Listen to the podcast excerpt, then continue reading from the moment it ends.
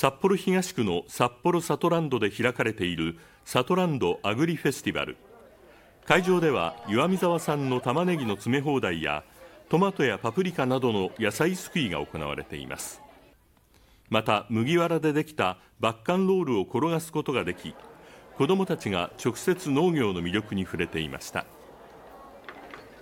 帰ったらどうやって食べたいかな？楽しかった？このイベントは札幌サトランドで明日午後3時まで行われています